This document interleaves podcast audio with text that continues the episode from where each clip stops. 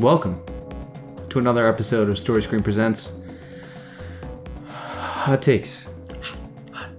I'm Jack Kolodziejski, and I'm joined tonight by Hot Jer- oh, what? Hot chicken? Jeremy. Hot Jeremy. Chicken. Nope, not. Hot, I was gonna say hot chicken. Hot chicken. Tell me what you're missing. Cause another man was working in the kitchen. I'm joined by Jeremy Kolodziejski. I I am joined by Jack Kolodziejski. You're just making this more confusing for me. Can we just get through this intro segment and then get to the movie? I can't tell you two apart, honestly. It's hard. I know. Uh, I'm Neither also can our grandparents. well. That's another matter. Uh, I'm also joined by Robert Anderson. Hey. How you doing, Robbie? I'm good. How are you? Okay, pretty good. good. Yeah, Good. Uh, I feel great. feel good. Mm-hmm. You know why? I don't know if I feel good, but I feel happy that I just watched a movie I enjoyed. Absolutely. What movie did we see tonight, boys? Black Klansman. Yep, three Ks. Sure as fuck Three did. Ks. I don't know how to pronounce the third K. It's hard. I think it's silent. It's smaller than the rest of the font of yeah, the text. I think yeah. that's yeah. The, the third K, the middle K is silent. Yeah. Um, yeah, Black Klansman, a Yep. Spike Lee joint. Yep. What y'all think of uh, Black Klansman? Uh, by the end of it, I thought that it might be single-handedly the most important movie of the year. Okay, we'll come back to that. Yeah. Jeremy. Yeah, I thought it was fantastic. Yeah, It's a great return to form for Spike Lee. Mm-hmm. He's had an iffy last few years. Like, what was up with that Oldboy remake? But he's, yeah. I never did you. I didn't. I've watch watched. The, I've watched parts of it on TV. I was. I was not a big fan of it. However, Old boy, not the kind of movie that needs to be remade. No, However, not at all. That being said, Black Klansman is terrific. You know, it's it's really awesome that we get a voice like Spike Lee. You know, he's a very outspoken man, and it's great that we get to hear his voice in this time when I f- feel like we need a voice like his the most. Yeah. Yeah. Yeah, I, I mean, this movie does not pull any punches. No. At all. And it Um, shouldn't. No, it it really shouldn't. I mean, that kind of the kind of subject matter that it's it's dealing with, um, which we'll we'll dig into deeply. Um, but you know, it's it's a reflection of America through a true story that happened seventies, Early seventies. early seventies, right? Yeah. Um, and it's really, even though it's set in the in the seventies, it's very much a movie for modern time, and just like you know, talking about everything that's going on in modern America. And man, I'm just happy we've had a good summer. This is like a good like one two punch. Sorry to bother you, Black Klansman. Like right, like we've seen them in pretty close vicinity to each other, and man, they're opening up the floor to some discussion. Absolutely. Definitely. Absolutely. Between those two movies, just like kind of the conversation that they're starting is very important. I do think with Black Klansman, it's uh, a little bit more on the nose, as we kind of discussed For like during the movie. but it's a punch on the nose. it's a punch on the nose, and I think that you know during the course, obviously, when you watch a movie for the first time, you are digesting it as you go along, and and you're kind of trying to figure out the movie as you're watching it. And there are moments in the film where you're just kind of like, man, they're really just fucking saying this and this and this I mean, and then then you realize that that is like it's it's a very stylistic choice and it and it's executed so well yeah, I.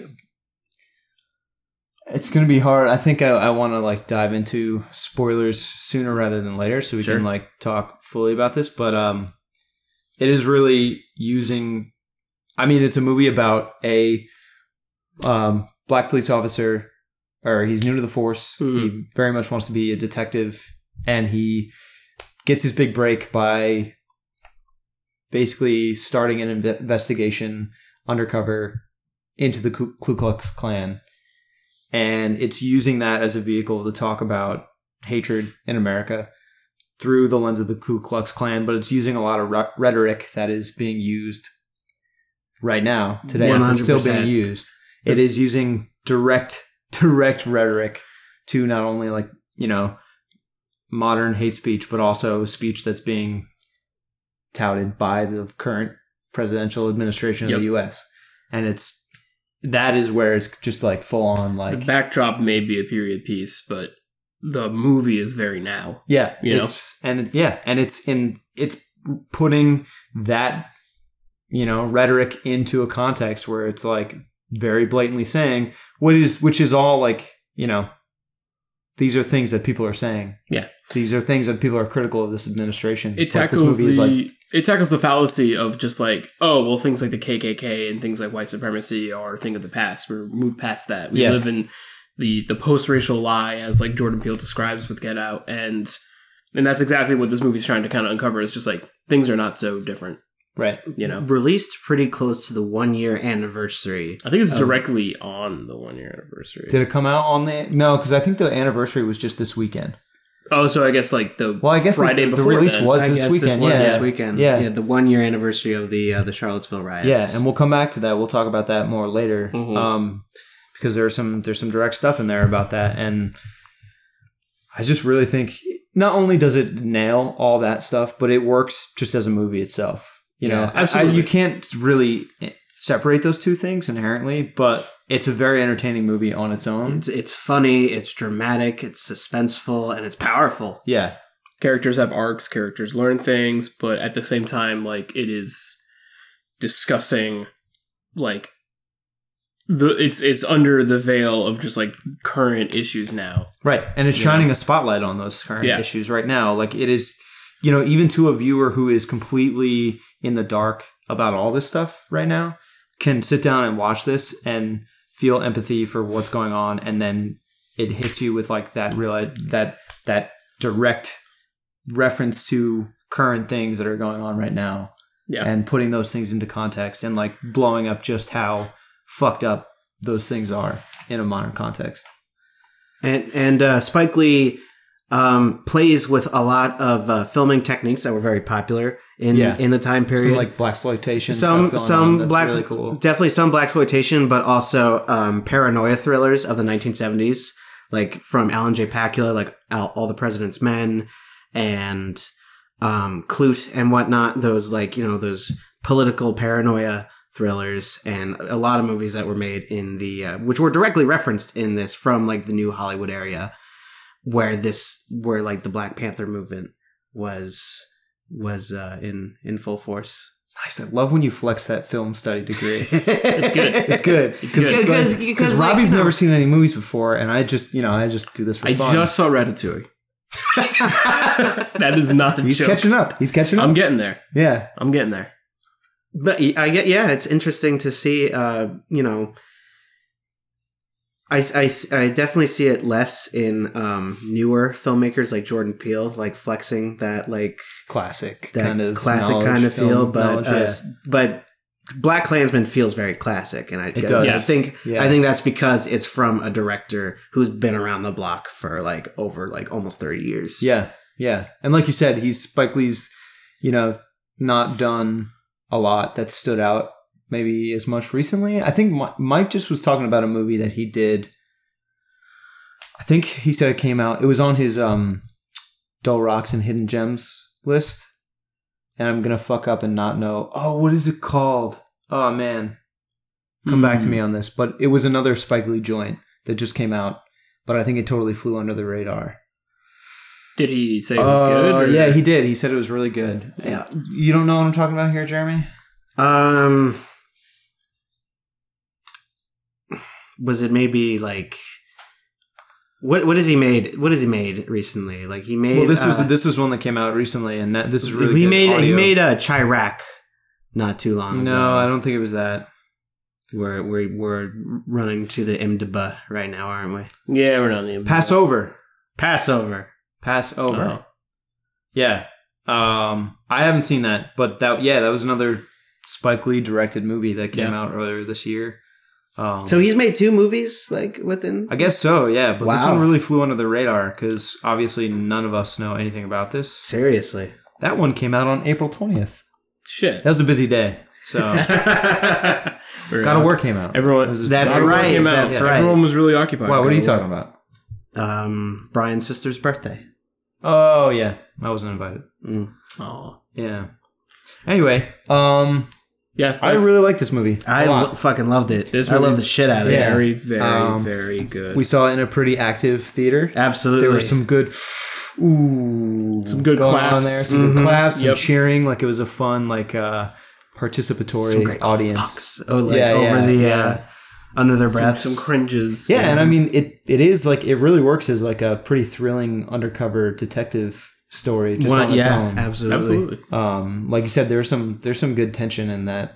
And a lot of great performances. Yeah, performances were were killer. The two I, leads, uh, John David Washington, son of Denzel Washington. I did not know that. Yeah. Okay, okay. And and of course everyone's favorite Sith Lord, Adam Driver. Dude, I've been on a real Adam Driver kick. He's a lately. tall, big man. He's a big man. He's a big man. I noticed that in this movie. I'm like, you are huge. He's towering over those races. yeah, like every yeah. yes. yes. He he thick.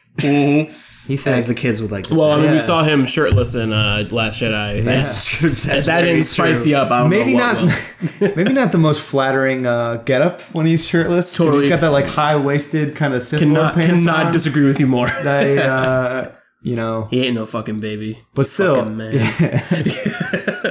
but uh, I just watched Paterson recently. Oh yeah. Jim That's a- Jarmusch. Yeah, that's an interesting movie. Mhm. That's uh that's one I would talk about on on on the radio. That's a good way to describe. Uh, Did you guys see Logan Lucky? I still want to see that. I, did just, actually. I did just watch it on Saturday. Did you guys like it? I haven't seen it yet. it's fun. Yeah, it's a good one. It's fun. Yeah, I remember Verge like like that movie too. It's I gotta check it, it, it, makes you feel good. Yeah. I like yeah. feeling good. yeah. Yeah, feeling it's a good's feel good heist movie. I'm into that. Yeah. Like uh like Rogue One. Or so or Solo? Ocean's 8. More like yeah, it Ocean's Eight. more like Ocean's Eight, but more directly from the source with Steven Soderbergh. Gotcha. Yeah. Yeah, I into that. Black Klansman, that's a great movie as well. Black Klansman's a pretty good movie. We're only circling because we don't want to spoil the movie. I do. I'm ready. I'm ready to spoil it. Yeah. Um, I would also say the soundtrack was pretty awesome. Hell Like, I yeah. only turned to Jack and I was like, I'm buying this. yeah, the Black Klansman like like theme in there that they came back to Mhm. many times. That's a fucking banger. It's very like 70s, but it's also like, it reminds me of just kind of like Lethal Weapon, like, yeah, it's like like, drony, saxophony kind of. 70s cop drama, but also Yeah. like that black exploitation kind of like soundtrack thing going on there. Mm-hmm. Into it. It's cool. And then they also have like real jams from like the time period too, Oh, which, absolutely. which always work. There's a uh, there's a dance scene near the beginning of the movie where they all sing along to this uh, one particular song, which I won't spoil, and I was just like, I was transfixed. Yeah. I, Yeah. I was hypnotized. That was a good scene. Like the direction and editing and just how that whole Let's- scene came together. Let's uh let's let's go to commercial break here and we'll come back and we'll talk about it in detail. Long you say? story short, recommend this movie. Go, Highly go recommend this see this movie. movie. one of the Yes. best of the year, Yeah. Absolutely. and and I hope it gets a lot of um a lot of talk at the end of the year when I it comes to giving out those gold I think, statues. I think right now it's sorry to bother you. Eighth grade and this movie are like pretty much just the top three of the year. Well, like I said, every time we go see a new movie, Robbie, you've got a new favorite. So Well, and then Black, It's not a bad thing. Black Panther's Not up there thing at all. too. Uh, we did this last time. Well, not last time. Last time I, I, was on a hot enjoyed take with the you. Endless. Oh boy. Uh, okay, we're gonna go to spoilers Deadpool 2's fine. right after this commercial break. We'll be right back. Deadpool two is fine. It's fine. It's pretty good. It's funny. It's funny. It's funny. It's funny. Hello. Welcome to another episode of It's Fitz, where Story Screen's film laureate Brian Robert Fitzgibbons speaks on a film. Today, Fitz will discuss the 1974 film Chinatown. Oh, Chinatown. Starring Jack Nicholson, directed by Robert Polanski. It's from like the mid 70s. One of the other movies that I've, I feel like I got it on Netflix when you used to get DVDs in the mail. And I don't know. I don't know why I never fucking watched the whole thing. I know. For all you movie lovers out there, it's a tragedy, but I don't know. And I've also thought about watching it, but I just never do. I remember he's got like a bandage on his nose. That's as far as I got. They're like fighting. Maybe it's because Roman Polanski. Nah, just kidding. Um, I've watched other Roman Polanski movies. I think The Pianist with that guy with the big nose. anyway, Roman Polanski. I've definitely watched other movies, but like, yeah, I haven't watched um, Chinatown, and I should, and I will. I'll get back to you on that one. This has been another episode of It's Fitz.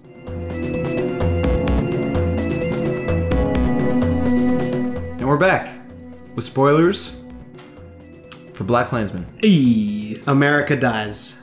America dies. Spoilers. kind of does. yeah. Kind of does. Yeah. little bit.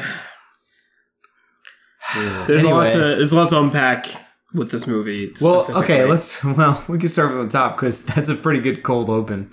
Oh, with. Alec Baldwin. Yeah, I've seen Alec Baldwin uh, back to back past two days. 'cause I saw Yeah, Mission you have. Impossible last night. Oh, right. Yeah. very different Alec Baldwin. Oh yeah. You get to hear Alec Baldwin say some crazy shit. Yo, you get to see, you get to hear a lot of people say some crazy shit. You certainly in this do. Movie. If you think like this movie makes like Django Unchained's like saying the N word Yeah. controversy just look like child's play. Yeah, They Yeah. get them all. Oh yeah. They get them all down. I mean, they're fuck, man. They're the Ku Klux Klan. They're gonna say some. They're gonna say drop some some fucked N-bombs shit. Yeah. in there. And I- I'm sure Spike Lee has been around the block. I'm s- I'm sure he's heard some shit in his Yeah. lifetime. Oh, yeah, So, dude. I'm sure. I'm- I I'm sure- know. Everything they're saying is just like a fucking Reddit thread. Like you know, Yeah. that's just what it is now. Oh boy. Uh, It's not really good podcast editing No, to, cover, to cover your mouth So like while you're talking. I, I think I think we should run through the movie, but just to kind of say with spoilers that by the end of this movie we were just left speechless and in awe. Like it's a very heavy movie. I mean, Yeah. especially like what they do at the very end, which we'll come back to. But right. like, what they do at the very end, like you know, the movie ends, they tie it all together. and then like you know the the whole the inner the, the underlying message of the movie is The mission a war, statement, if a you- war is coming. There's a war coming. Well, The war approaches, and then we kind of see what what a modern battle by the end of the movie looks like. That's that was my interpretation of the film. I guess, but I don't think that the movie is actually trying to say that there is like a race war happening. well, There's okay. more like a culture war, but Let me rephrase it a little bit then. That because I, I think like you know they actively they actually actively breach the subject of um of like you know the Black Panthers Mhm. and like them discussing like you know they're they're both this this phrase has been tainted as this movie addresses directly but like both sides Black Panthers and the Ku Klux Klan are talking about like race wars with each other but Yeah. I think Ron Stallworth is our character that's like and at multiple times they're they're both like the main characters are kind of calling both of those sides out and saying like that's not really what's gonna happen i guess yeah, you know, like, they're- they are, like, addressing represent, that. They represent like the we have two extremes, and then we have our protagonists, kind of the outliers, or you know the I don't even want to say the middle ground. They're just kind of doing their job in a way. but i think i think okay so i think this is a hard movie to do a hot take on. Exactly. I was like, thinking the same It thing. is. Yeah. It's like it's something that I want to like think about and process. So like processing it in real time for an internet audience is not my favorite context to do this in, but like it is Ron Stallworth is this character who really is who has seen, you know, cops be bad to people um firsthand but at the same time he it's it was his dream to be a, a police officer. And he is kind of trying to and this is a conversation that happens between him and um what's the character's name? Uh, starts with a P. Uh, I know the actress is Laura Harrier. okay. I'll look it laura harrier's character in this movie he is trying to do good from within. And she she is more radical. She is um what is the president of the of like the colleges. Um, like the black student organization yeah, the uh, like the exactly. and she doesn't believe that there is any good on that side. right right It's uh Patrice, by the way. patrice Patrice. that's it, Yes, right. Um, so just talking about that. Like it is talking about radicalization in both directions and like kind of where radicalization radicalization can stem from. Yeah. And Um, then, like, you know, we see even in the police force that he, um, Ron works for that like you know there are cops who you know are racist cops are Yeah. bad cops like Who- that's that's there so it's not perpetuating that. it's yeah. not just kind of like a um a stagnant being like well both sides have issues it's kind of it it it puts the flag in the ground we know like where the movie stands and where Spike Lee Yeah, I mean- stands I mean, definitely, but it, it's not. Well, It's not outright. You know, it's it's talking about these things in a way that's not outright condemning the police force for certain. I mean, the police are just, just heroes in individuals. Yeah, exactly. And like, I think that's part of a more like nuanced conversation that is that I applaud this movie for having, absolutely talking about individuals and talking about how individuals fit in with a radicalized crowd. And at no point, like, don't get me wrong here, at no point is this movie at any point like trying to justify anything that goes on on the Ku Klux Klan side. No. like, they are all not. reprehensible. De- and definitely not with, with police brutality either. Right, exactly. Yeah. no, at no point. And like I said, this is a movie that's not pulling its punches, No. but I think it's also not like inherently completely demonizing like the police force because Ron Stallworth is trying to be better and like come Maybe up and like and they create talk about change from the inside. Right and they talk Yeah. about this in the the very first scene where he well not the first scene but the an early scene where he is being like after the brought cold into open. the in, into the police force like he is interviewing for the position and and they say to him like well i think this is an opportunity for like you know you to join the police force and for this to be like a positive change. Well he's going to be the the first black officer on the Colorado Springs police force. Exactly. And you know they bring it up in a way but even like you know he's being interviewed by um a white man and a black man and you know which did they ever say who the who the black man that is no that kind of confused me because it was the police chief right was the white guy and then um I thought he was just some kind of like like local like someone in like the local Colorado Springs uh, Like office. or Like yeah, like yeah. yeah, like yeah i don't know They didn't really sure. say- maybe because- someone who works in town hall. Yeah, So, like, because he wasn't he wasn't working for the police force either. But I'm assuming that you have to get like someone in like in office to maybe approve like hiring of you know local officials or Sure. a local official to approve police force. You know, Right. But I mean, that's my point is and like I said, it's hard to do this like off cuff right after I've seen the movie because I'm still trying to like percolate my thoughts on it. But This movie would definitely go very well with rewatching. yeah, definitely. And I do want to see it again. Um even especially kind of knowing the the end of the movie. I don't want to say the end of the movie changes the whole movie, but it kind of like for as on the nose the movie is, the end of the movie really kind of like solidifies what this movie is about and what Right. this movie is a backdrop to. Not Right. that the end of the movie is a backdrop to the film. Right. And what the whole movie is saying is, you know, this is where this stuff you know, it is kind of showing the like history of where this stuff comes from. Yeah. but it's also showing the seeds of you know the the Ku Klux Klan talking about and David Duke specifically David Duke who's still still you know Grand out there right now. Yeah. he's not I don't actually think he No, it Grand said he's no because he longer is- Grand Wizard. because Oh. he has stepped down and has tried to has like take pursue like public office roles and they're talking about that they're talking about like the Ku Klux Klan directly is talking about like them trying to break into political office so that their their ideals can be spread like back to the American government and they're trying like it's kind of a parallel parallelism of of Ron Stallworth like going into the police force and becoming a member of the police force and trying to like do his best within the police force and there are scenes in there where like him being in the room being a, a black police officer in the room full of w- white police officers is like kind of changing the context and the conversation that's going on Yeah. in there because of that different perspective on the force. And on the, the other side, you see like how the Ku Klux Klan is trying to infiltrate political office. hmm And then I'm not drawing like comparisons to these two, but I do think like it is this movie is like showing those parallels.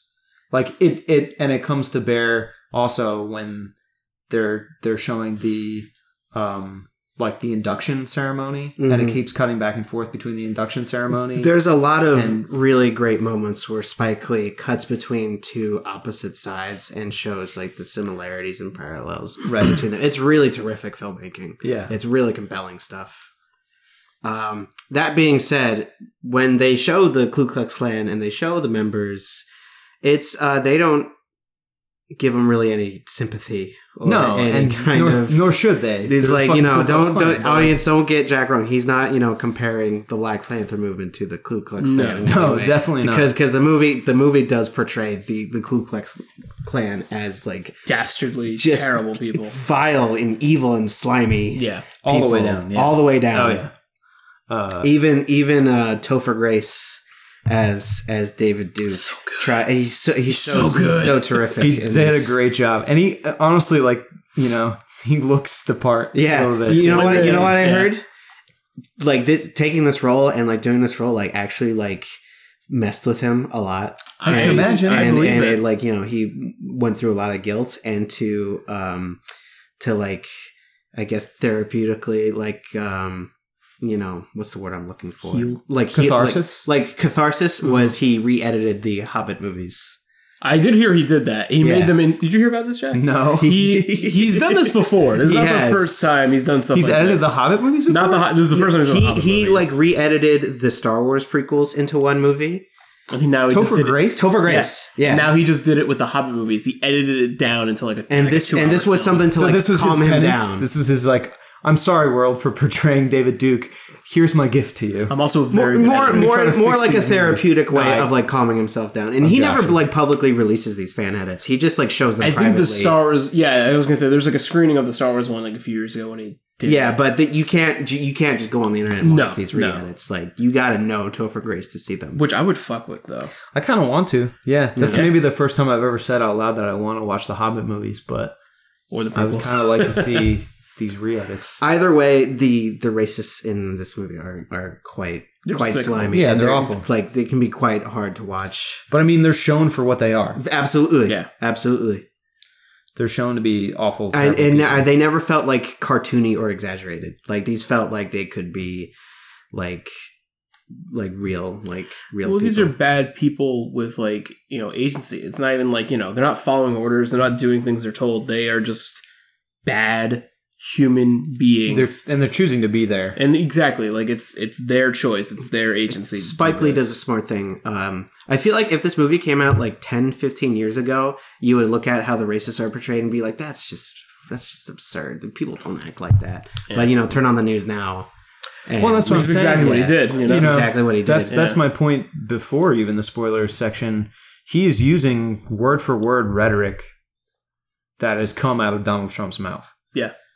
And definitely. you know, he's very much drawing these and especially like like I said, to to someone who is to someone who has somehow avoided seeing any of this, like this could very much be like an eye-opening kind of thing because like you can just you can literally draw the parallels to the things that is coming he's he's Yeah. having David Duke say like America first. And what's the line he says? There's a making bring, America bring great again. America back, Back to, to greatness. greatness. yeah. Yeah. You know, those are fucking Donald Trump lines, and like those are those are also lines like he's not making that up about things that David Duke has said. Like no. those are parallels. There's even like they he very much brought attention to the like Klan handshake that they do, where they like rub. They like touch the pulse Yes. of the wrist kind Yes. of with their index fingers. Yeah, It's- and that's there's weird. Yeah, It is- it that's is weird. Fucking creepy. That's a Yeah. creepy secret handshake. Like if if there was a, gonna be a white supremacist handshake, that would be it. God, God forbid a black man touches them on the shoulder when they're taking a photo, but you know, It's Good like- moment. so fucking Very good. good. but you know, rubbing rubbing the you know their veins while shaking hands. That's Yeah. okay. But there's been some weird. listen, you know, there's been some scuttlebutt about some of that stuff happening within like people in the administration doing that kind of stuff. Are they whispering into each other's ears and like Hail saying, Hydra. say Yeah. Hail Hydra? Hail Hydra, yeah. Yeah. Pretty much. Might as well. Um, but I mean, there's all- like there's, you know, and, and it goes back to Charlottesville as well, which we'll just say it now. They they end this movie and cut right to some rhetoric from Donald Trump.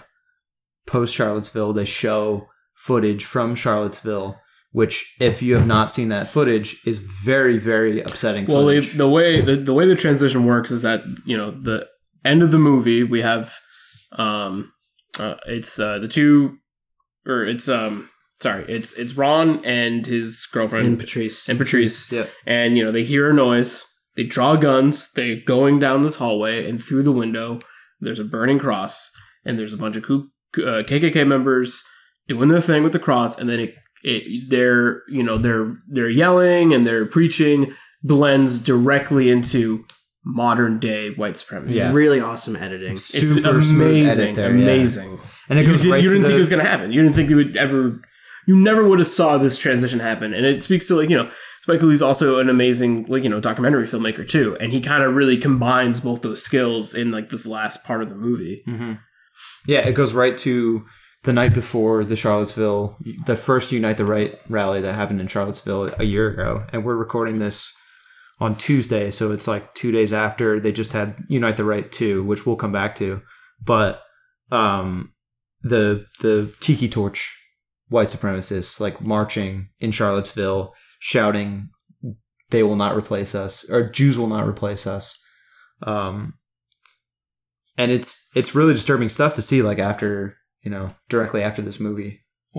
It's, it's almost like Spike Lee is saying, like you know, th- you know, things can change, but the more things change, the more they can stay the same in, Well, in many ways. i mean it's it's also spike lee saying like okay look how actively awful these ku klux klan members are these white supremacists are. And now look at this that just happened a year ago that donald trump said they were very fine people Mhm. involved with. Like look at he's he's grabbing your head and saying look at this Yeah. And I think us sitting here in this room, we've seen it and we're aware of it. But the important thing about movies like this is there are people who are choosing not to look at this. It's just like I think those people who choose not to look at it won't see this movie either. You know, they're going to see Maybe, but I mean, at the same about. time, it is also like, you know, a very well made movie. Absolutely. Really good performances. It's funny. It's dramatic. It's entertaining. I just I worry feel that as I feel as though it's it might be a movie that can be shown in schools yeah. someday maybe in the future. I hope so. yeah, I'd I'd say like you know, it, 15, 20 years from now, if the, if a uh, film professor were to col- you know corroborate and make a uh, curriculum. make a curriculum Yeah. about like you know movies about like now.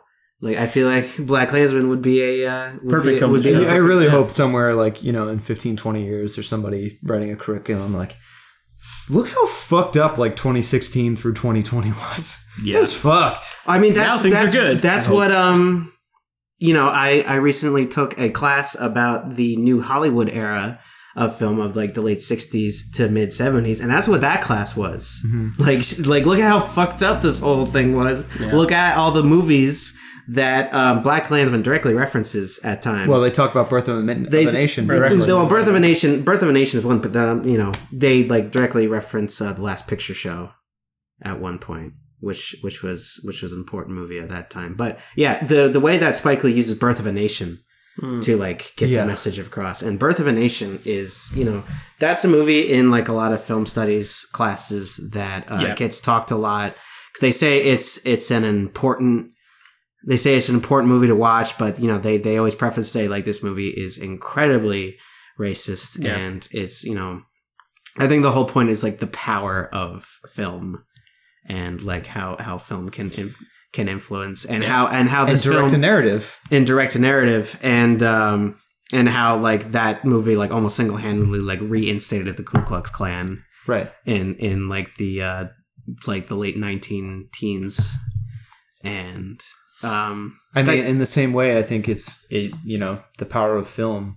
What I hope is that this movie is you know that's what this movie is trying to do. I think that's what Spike Lee wants to do. Yeah. I think that's what he was going at. He's trying to Yeah. direct a narrative here and expose what is really going on. Yeah, Mhm. I mean, I think it's important to talk about like Adam Driver being Jewish and like his kind of struggle with like being this undercover cop. I think it's barely important. talked about. We haven't really talked yeah. about that, and I think it's also important to talk about like you know the movie is kind of like by the end of it in dedication to the the white woman who is on the anti-protest to the white supremacists during the Charlottesville riots Yes, you know and i think it's important to kind of bring up like the movie I don't want to use the phrase middle ground because i think it's kind of reductive but i think like the movie really tries to you know blend and you know just try and like talk about the different people who are involved in these you know kind of battles of culture you know And like before, when I mentioned like a war is a brewing, I guess maybe not a war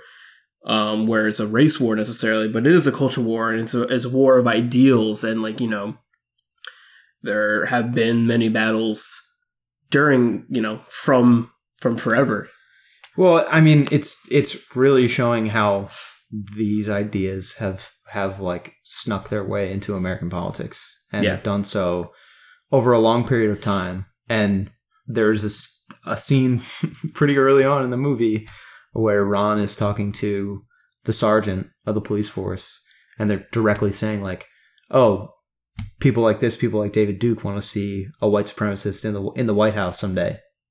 And he goes, "Pfft, "How could that ever happen?" And it's like a direct, and everybody in the theater just goes, "Ooh, okay." And then when we get to the the Charlottesville like scene where they're talking, where um, you know, they're showing the real That- footage. The scene like- is like if like Spike Lee walks into a room and you like you like spilled something, but you didn't like bother cleaning it up, and he just walks into the room and is like, "What'd you do? yeah, what the fuck? yeah, What is this?" Yeah, and that's that's when when I said at the top like this movie's not pulling punches and it's on the nose, but it's a punch Mhm. on the nose. it's not even it. like it's not even playing like devil's advocate. It's just kind of like airing the dirty laundry, or like, not even. It's not even that. It's so on the nose is one way to describe it, but it's so just blatantly being like, like Jeremy describes, just like fucking look at this. yeah. Like I'm not hiding this. I'm not making a movie to have this like kind of subtext to it. This is a loud movie. This is and a proud and, and you know Spike Lee's been around the block for so long that you know he can say like nah fuck you like I can say what I want yeah, Yeah. Don't argue with me. Yeah. it's not an argument. It's don't not, at me It's not. Yeah, don't at me. The thing is, like, he's not trying to like. I feel like it's almost like him not being like, I'm not trying to start a conversation. I'm not trying to start a dialogue. I'm telling you how I Mhm. feel, and you need to listen. Well, you it's I mean yes, but at the same time, like he's the, the reason I think this film works so well is because he's showing you how awful all that stuff is. Yeah. like through the context of the the KKK. And he's letting you as an audience like get this in your head, like, oh, these people are reprehensible, they're awful, they're they're terrible, terrible people. Mhm. And then he's showing you the Charlottesville rally where people are actually marching in the streets, touting white supremacy. Yeah. And then the president says they're very, very fine people. Right. Like he's letting you come to that decision on your own. And like he's really, but at the He's end, giving he's you the really facts, just yeah. bopping you on the nose with it, and like not in a kinda bad to- way not in a- because like No. because a lot a lot of people like to say like oh there's lack of subtlety in there like people said that shit about Get Out and I'm like get the fuck out of here but you know you told him to get out. You told him to get out. You told him yeah to told out. him to get out yeah in terms of like being subtle, Get Out is like a is like whispering what racism is about compared to this movie. yeah and you know what that's sometimes that's necessary Yeah, Like, different sometimes- strategies in having this kind of conversation. sometimes being subtle isn't enough But I mean, Yeah. Get Out is doing it in the way, and the reason Get Out works is because you, no matter who you are, you're sitting there and you you're put into the shoes of the main protagonist, and you feel the kind of trauma, the kind of racism that that they're trying to portray through the lens of horror. Like Hmm. you can feel tense, no matter who you are in that context, because it's it it is portraying with empathy like what it feels like to undergo that kind of even casual racism and how Mhm. uncomfortable that can Yeah. feel. So I mean, Get Out. Get Out is definitely uh, is is more, and not to necessarily compare it to, but kind of talk about like the different strategies at play. Where Get Out is much more talking about like casual, I think, racism and like subtle racism and like microaggressions. Whereas a movie like Black Klansman is very much kind of like loud, like Aggressive like just like aggressive aggressions. Yeah, like turning up the volume, which like you know using the 70s and like you know during the heat of the civil rights movement is a good you know place to set the stage for that kind of conversation you know But I mean, bringing it back to Charlottesville is is a a very Powerful. poignant and powerful way to say like these aggressive aggressive aggressions still happening, yeah. And they're happening more and more because that kind of ra- racism, that kind of rhetoric, is being per- perpetuated by the White House, Mhm. and that kind of that it's okay to be you know that sort of rhetoric has made people people feel empowered to get out there yeah. and spout those kind of views because you know for it's not to say that this kind of racism has like gone away before Donald Trump but uh, because that is entirely not true. Right. But Donald Trump being out there and saying these kind of things over and over again and reperpetuating these things and even just yes i think it was today or yesterday the whole Omarosa thing came out. She was a uh, she worked in the white house. She had some she recorded some some tapes. I haven't looked into this as, as closely as I, I i'm tired. But he just called her a dog. Like she on twitter like said oh i'm glad that dog got fired like talking about a black person. Yeah. the president of the united states. President of the United Yeah. States. And part of that conversation is apparently there is a tape somewhere, or there may be a tape where Donald Trump said the N word. Oh God. That's part of this Omarosa thing going on. Um, because I think one of the tapes that she like was talking discussing was them discussing whether or not Donald Trump said that, and they wh- whether or not they have a. I'm speaking out of my depth here because I've only seen the headlines of these kinds of things, but like the fact is, Donald Trump called a person of color a dog on Twitter. This is the president of the United States, and like that's the kind of rhetoric that he is perpetuating, and that is emboldening Yeah. people to, you know, fucking march in the streets in Charlottesville with tiki torches. But the other good thing, being in the context of this conversation, with it being like very now conversation, is this was it's been a year since Charlottesville happened, and there was a Unite the Right two part two over the weekend that happened in D.C. Very small. a And nobody more- showed up. Yeah, it was more anti-protesters than anything. Exactly, Yeah. because when after Charlottesville, people started to realize like these people are coming out of the woodwork again, and people fought back against it, Yeah. um, and it seemingly has worked because Great. racists are becoming scared again. Good. So I mean, Make racists scared again. exactly. That's that's that is yeah. That is kind of the Good moral. that is kind of the I don't know one of the takeaway messages of this is like don't let this kind of language be okay again. Yeah. Um.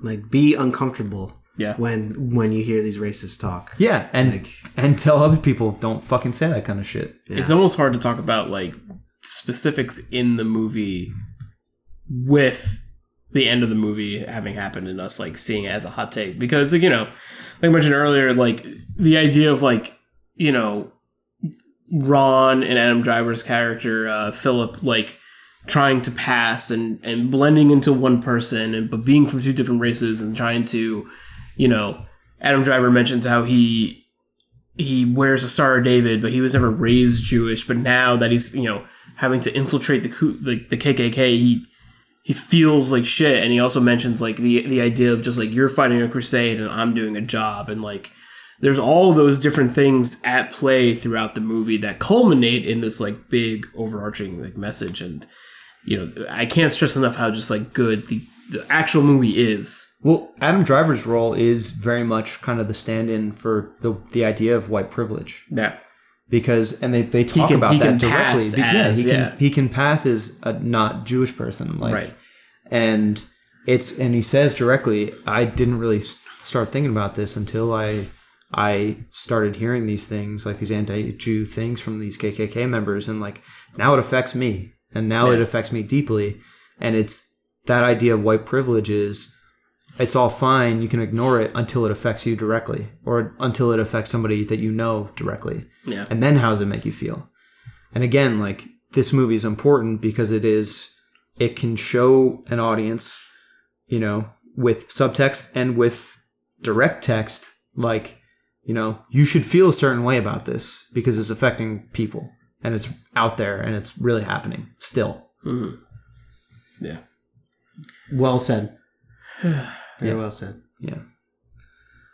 Just, I'm just I'm just grateful we're getting like all these uh all these great black filmmakers, you know, both Spike Lee, you know, like like coming out again making this great film and he hasn't like I guess except for the for the one that Mike talked about, he hasn't made like anything like truly like stand out. This in, like, this quite a few is like something, and like you know he has This you know one hell of a fucking movie. Jordan Peele produced it as well, Yeah. and like you know it's just it's a powerhouse. Jordan movie. Peele as well, and you know Moonlight and Boots Blind, Riley, Bl- Blind and, and Boots Riley and uh, Blind Spot, Blind Spotting. Blind Spotting. have you seen Blind Spotting? I have not yet. I really want to see it, but every showing of it was after 10:30 for some It kind of it kind of came and went Yeah, I really got- want to see that too. I'm gonna catch that as soon as it drops. But, I, but I hear that one is, is very good and very important.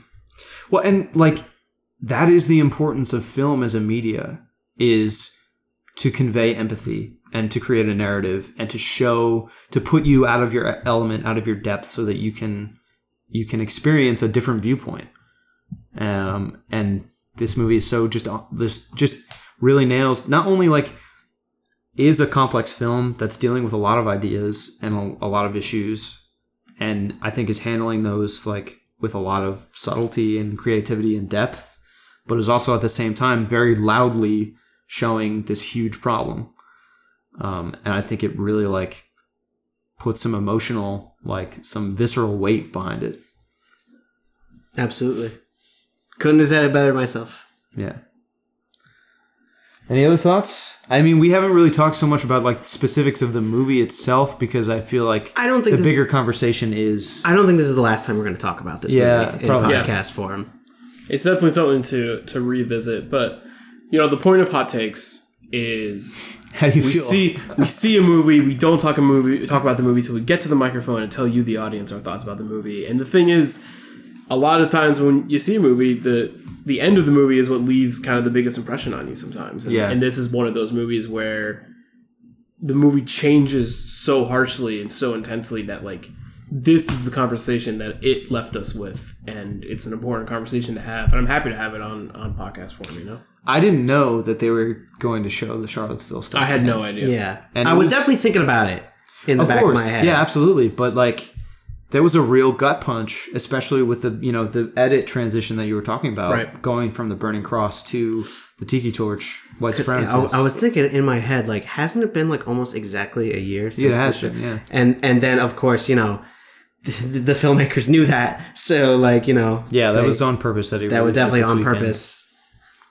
Yeah, Man, yeah, what and a, I mean, seeing like you know, seeing the violence at that rally, seeing the car drive, like I had seen that footage before. Of yeah i was gonna say I, the, i've like- seen all that before the- but seeing it in context with this movie it's just like yeah, just really makes it just hit you you you you cannot run away it's, from it. it's in a real this gut context. punch. yeah um, and ending like you said with the the tribute to Heather Heyer at the Mm-hmm. end who died. Um, that was powerful. Absolutely.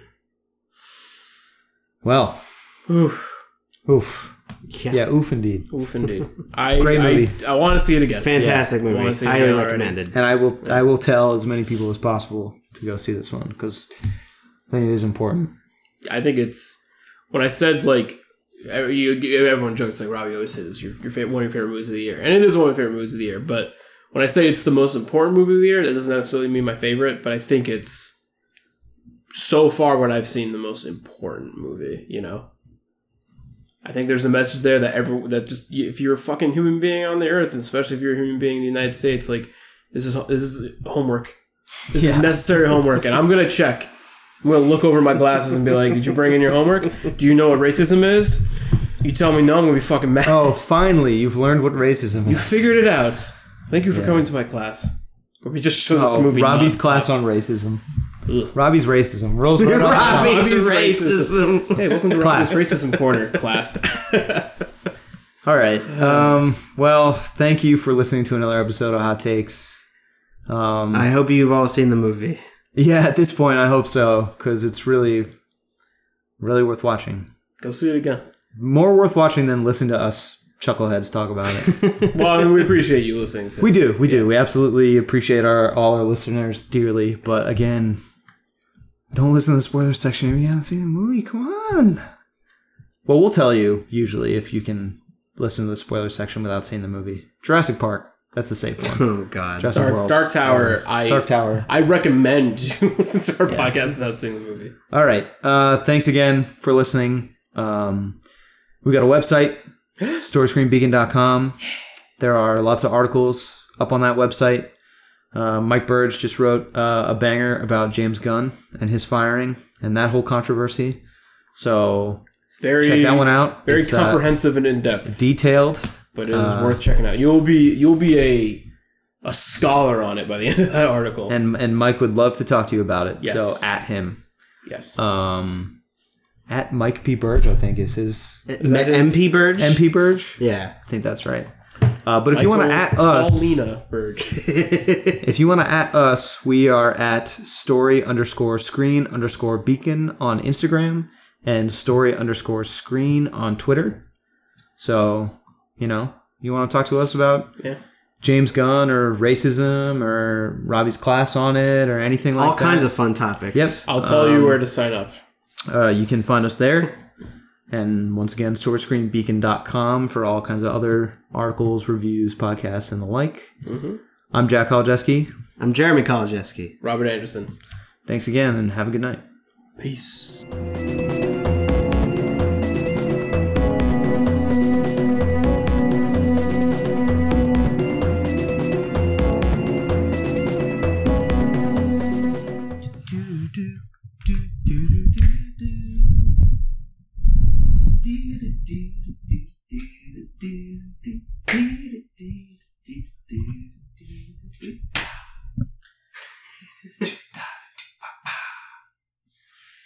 Skeeter.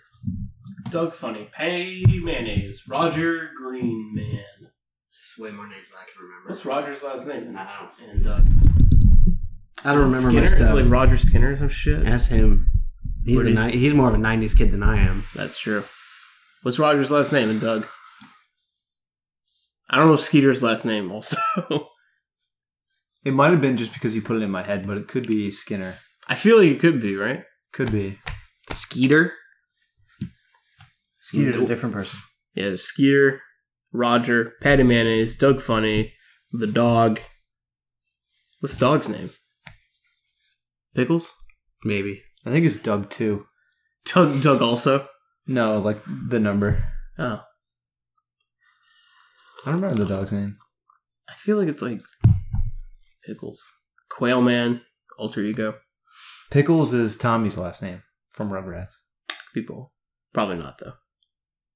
You're really gonna name two Nickelodeon characters the same name? That would be co- pretty confusing for kids. they just won't figure it out. Mm, Yeah. Is the dog related to Tommy? From Rugrats? Oh, it's all one shared universe. Yeah, Oh. They kind of like the proto Marvel. They all live Mm. together in the Nick Hotel. Have you guys ever been to the Nick Hotel? No, it's gone now. Is it? Yeah. I went there. It's not that great. No. No, they- that's why they took it down. I, I just watched. Uh, Well, they took down because of the murders. oh, in the Danny Phantom room. They were graphic. I was in the SpongeBob room. It was yeah, they pretty they cool. closed it down two years ago, and they just rebranded it into a Holiday Inn resort. That's not nearly as fun.